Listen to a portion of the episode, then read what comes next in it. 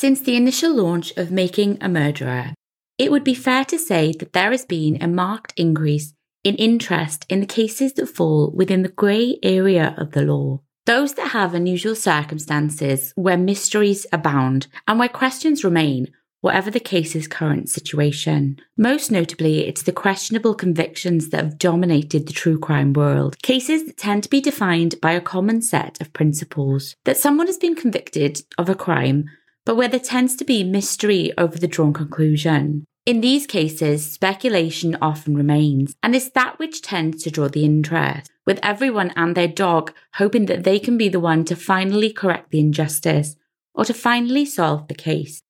Very often, these cases make the headlines, garnering mass media attention that galvanizes public emotion.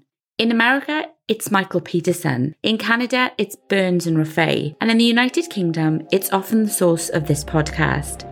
The case of Jeremy Bamber and the murders at White House Farm.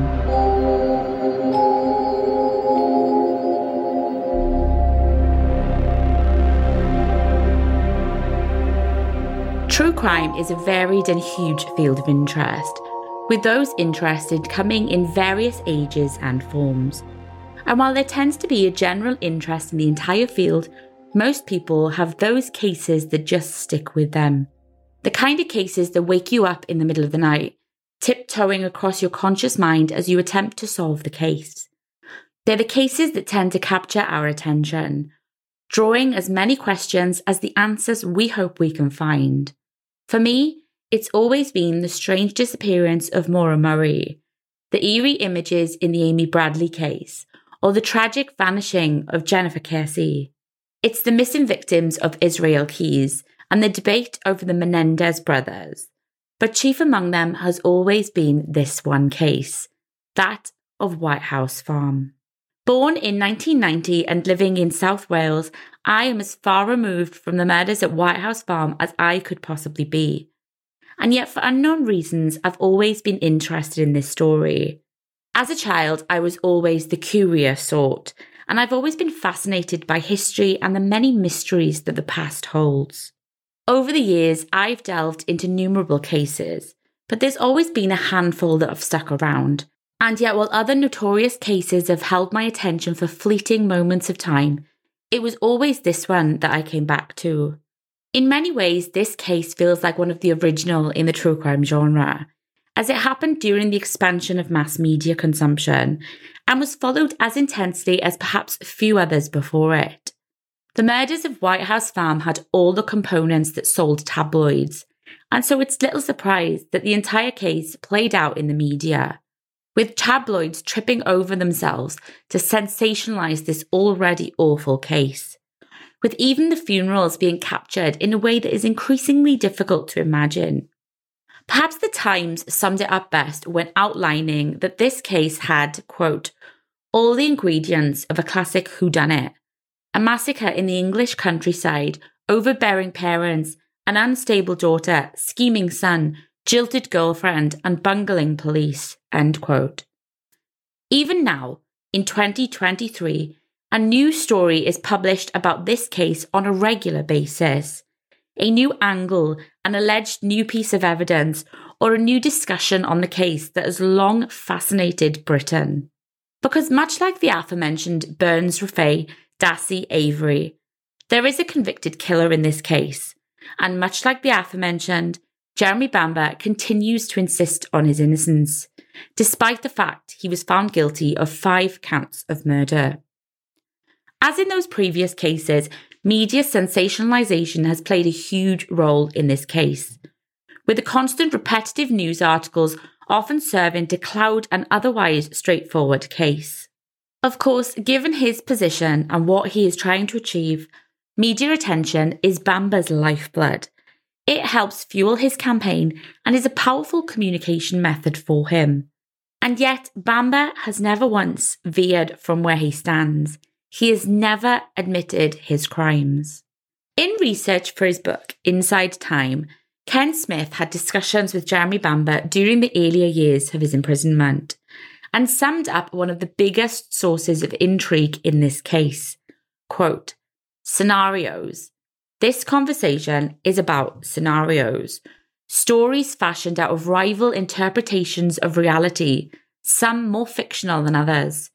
And for Jeremy, all there is to set against the official version of him is his own denial, his tale of himself, which he must constantly support in word and deed and gesture. False or true, it's a difficult posture to maintain, especially here. At the time of writing this podcast, it's 2023, a full 36 years after Jeremy's conviction. And so far, Jeremy Bamber has never fallen short of that posture, maintaining that he is innocent to this day, often to the detriment of his own situation. When I started my podcast, The White House Farm Murders, in the January of 2020, the world was a vastly different place. And so too were my feelings towards this case. Having followed Jeremy Bamber's innocence campaign for several years, the release of the 2020 drama, starring Freddie Fox and Alfie Allen, amongst others, felt like a step too far. And motivated by a sense of injustice, I decided to do what I could. My initial goal was clear. I wanted to tell the real story, the version of the Bamber murders that I believed to have been the truth, namely, the version in which Jeremy Bamber was entirely innocent. At the time, there was no serialized podcast about this case, and I thought that a podcast might help further Jeremy's campaign. After all, in my mind, he was 100% innocent and was likely the victim of an awful miscarriage of justice. In truth, it was a position that I had held for several years beforehand. Ask anyone who knew me, and they'd tell you I believed that Jeremy Bamber was innocent 100% beyond any form of doubt. As a podcast listener myself and someone who listens to true crime podcasts on an almost daily basis, I was shocked that there hadn't yet been one on this case. And so mine was to be the first, the only serialized and complete investigation into the White House Farm murders. Considering the kind of controversy, debate, and coverage that this case causes, I was surprised that it hadn't been done before. But when that first episode was published in February 2020, that's exactly what it was. Again, the aim of that podcast was simple. I wanted to tell Jeremy's story, what I believed to be the truth, and to help raise awareness of his case to the podcast masses. A few episodes in, and I quickly discovered that it wasn't going to be as clear cut as I had first thought. Every corner took me to a new piece of conflicting information. Every thread slowly began to unravel, and before long, I was forced to step back and take a look at the bigger picture. And so, much in the same way that the world feels irreversibly changed by 2020, I no longer view this case as I once did. For that reason, my priorities, intentions, and interest in this case have shifted dramatically. I quickly became cynical, losing interest when things failed to pan out as I'd expected. And for a long time, I didn't want to continue this project. I'm entirely unsure when my interest in this case first began. But I do know, without any shadow of a doubt, that it started from one angle. I can't remember a point in time when I didn't think Jeremy Bamber was innocent. And my interest in this case was formed on that presumption. Thinking about it, I'm not sure I ever knew anything about the case before I believed that Jeremy Bamber was innocent. And so, in a way, confirmation bias had set in from the very beginning, leaving me with an emotional attachment to the case without ever having really stood back and reconsidered. There was a pivotal moment in this podcast research when all of that started to change, something I'll no doubt mention in that relevant episode. But having further researched one of the pieces of evidence that I had long believed was evidence of innocence, I quickly realised that my understanding of events was about to unravel. Having recorded those very first two episodes in the February of 2020, I was forced to take my first of several pauses. And for a long time, I struggled to see where this podcast would go. After all, things had changed for me. And in the end, that changed my entire mission. I was also anxious about having changed my perception. I'd already spoken to numerous of Jeremy Bamber's supporters by this point in time. Some of them had become online friends of sort. And the idea of upsetting the apple cart, as it was, was something that really did faze me. And yet, deep down, I knew that I had to. After all, I had spent hours upon hours, weeks and weeks, months and months researching this case. And having changed my opinion, I knew that I needed to share all that I had learned. When discussing this case with a close friend who had shared this journey with me, she urged me that this was precisely why I needed to finish the podcast. After all, I had initially been deceived, and perhaps others had been too. And so, contrary to my initial goal of furthering Jeremy's innocence campaign, my new one is entirely different. I'm now using my podcast and book to challenge both sides of the case and to offer my thoughts and assessment as an amateur about the case that I have now spent so long researching. Over the past two years, I have immersed myself in this case, reading every book possible, contacting witnesses, and delving into the archives in a bid to find the truth. This case is one that continues to divide opinion. It's a constant and continuous source of debate. And I wanted to ensure that I did it justice. I didn't want to just create a podcast that did much of the same. I wanted to offer something that forced everyone on all sides to reconsider where they stood. And so therein lies my new mission. Before we get into it, it's worth pointing out here that this podcast is probably not going to be revolutionary. Likely, you're going to hear much of what you've heard before. And there's a core, simple, and overlooked reason for this. And that's because this case is now over 36 years old. And despite what continuous and endless news articles would have you believe, very little is new. What tends to happen is that new interpretations are offered on old evidence, or new versions of events are posed. New evidence suggests the discovery of something that has never been seen before. And from what I can tell, that's never actually happened. The truth is that very little about this case has changed in the 36 years since the murders took place. And in the same vein, little of material value changed over the course of my research. The only thing that did change was my feelings, my understandings, and the opinions that I held. In the two years since I started this podcast, a lot has changed. And there are now two other podcasts on this case. The first being a podcast correlating to the TV drama, the second, a podcast from the campaign team themselves each with two conflicting and contradictory viewpoints. As to what I hope you do get from the podcast, it's a change in perspective, a methodical consideration of the evidence, a presentation of both sides, well thought through and well discussed. By the time you finish this podcast, you should be well versed in both sides of the case, able to offer your opinion, whichever that might be, but an informed one regardless one that looks behind the face value that we often tend to skim over. This podcast has been years in the making, but having followed this case for as long as I can remember, I knew that it needed to be reconsidered. I am not a journalist. I have no law enforcement background, but what I did have was a series of questions, as well as a series of beliefs that I wanted to interrogate, and eventually several answers and observations that I now want to contribute.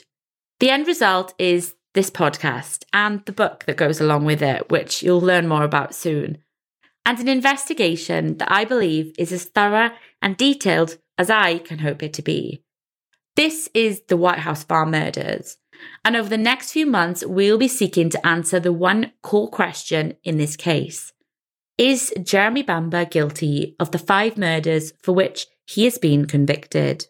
While this case is old, as I've said repeatedly, it is still active, at least on the part of the convicted killer, who recently submitted a further CCRC submission, the outcome of which he is still awaiting. However, at the time the submission was made, Jeremy Bamber was said to have been filled with hope, and that he believes he now has evidence that contests every aspect of the case against him. At the time of the submission, Jeremy Bamber commented that it was comprehensive, containing the evidence to prove that the jury at his trial were not provided with the full facts, and that they were misled repeatedly. The submission is said to be based on eight grounds, all of which Bamber believes proves his innocence.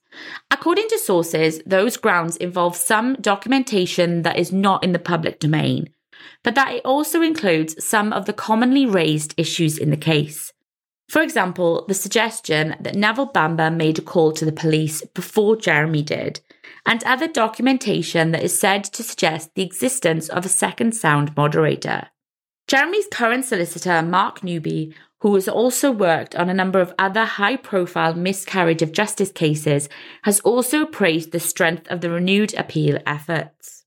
The latest submission comes in the wake of Bamber's attempts to have his prisoner category lowered, something which was denied.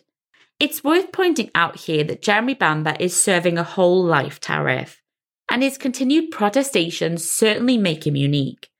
Of all the British killers with life sentences, Bamber is the only one who protests his innocence to this very day. For international listeners, it's worth briefly pointing out that there are very few prisoners serving whole life tariffs in the UK, and it's a sentence that isn't given out all that often. Usually, it's a sentence that is reserved for the most extreme cases. At the time of recording this podcast, there are 76 living prisoners who are serving whole life tariffs. One of the most recent being Wayne Couzens, who was recently added to that number for having been convicted of killing Sarah Everard. Of the 76, many others have weaved false and provably inaccurate tales over how things unfolded. Ian Huntley, just one example. But Jeremy Bamber is the only one who continues to outright protest his innocence. At the time of recording this episode, I have now been in this case for three years and I am ready to conclude the podcast. What follows over the next few months is my reinvestigation into the case of White House Farm and the conviction of Jeremy Bamber. It's an amateur's consideration of the evidence and an attempt to make sense of what now feels like a clumsy and murky case. In our conspiracy driven world, it also raises questions regarding the police, institutions, and the power of social media. A few final notes before I conclude this episode. At the outset of this podcast, it's important for me to point out that most of my research is based on secondary sources. Because, again, this case is 36 years old. And so my access was relatively limited, with some of the big players in this case having long since passed away, and others simply being exhausted from the case's infamy, choosing to remove themselves from the spotlight, and who can blame them? To that end, however, I am grateful for those who were able to take the time to talk to me, and I'm forever grateful for the role that they have played in this podcast. The new website for this podcast is currently under construction, but there will eventually be a link in the show notes. And on that website, you will find all the resources and sources I've used. It's those people, their words, their testimony, their opinions, and their research that really has added colour to this podcast. Over the course of the last few years, I've spent hours researching. I've read books, academic articles, news stories, watched documentaries, listened to podcasts. I've gone round and round in circles trying to understand some of the more complex aspects. And I've crawled into so many rabbit holes, it's often felt impossible to ever get out. But none of this research would have been possible without the sources that I've had to utilise. Every time a documentary snippet is used or a direct quote from a written source is quoted, You'll find that place of origin clearly referenced in the episode, on the website, and in the show notes. I've now read so many conflicting articles and books and listened to so many conflicting podcast episodes that I believe the White House farm murders should be added to the list of things that you should not talk about at a dinner party. And so, to conclude, what is it you can expect from this podcast? Alongside my interest in true crime, I'm also passionate about politics. And there's a common misconception about door knocking that feels comparable to this situation. When political parties door knock during elections, it's never in a bid to persuade the public. On the contrary, it's often more of an information gathering and information sharing project. The goal of this session is to identify where the key voters are and to share some information with them for those who might be on the fence. In many ways, that is the goal of this podcast, because I am not trying to necessarily change your opinion. Instead, I'm sharing the journey that I went on, what I discovered along the way, and how I ultimately reached the conclusion that I now have. And so the goal of this podcast is essentially twofold. The first being that we reconsider all the publicly available information, whether it be from the defence or the prosecution. The second goal, which follows on directly from the first, is that you question everything and ultimately that you reach your own informed conclusion. This case often seems overly complicated, and judging by the intended number of episodes that I have planned, it certainly looks and feels that way. But at its heart, this case is relatively simple, and there are only two versions of events that make sense.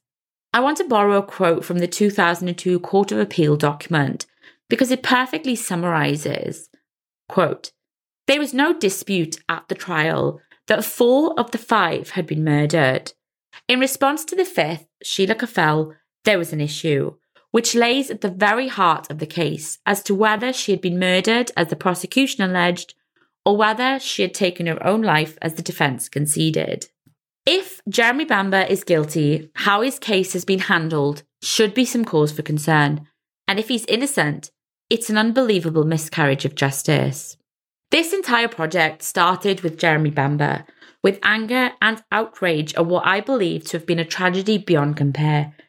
But it ends with a new understanding of the real tragedy and the real victims in this story. This podcast is therefore dedicated to the victims in this case and to the wider family who must live with the long term impact that these murders have had and continue to have on subsequent generations. This podcast is therefore dedicated to Neville Bamber, June Bamber, Sheila Caffell, Nicholas Caffell, and Daniel Caffell.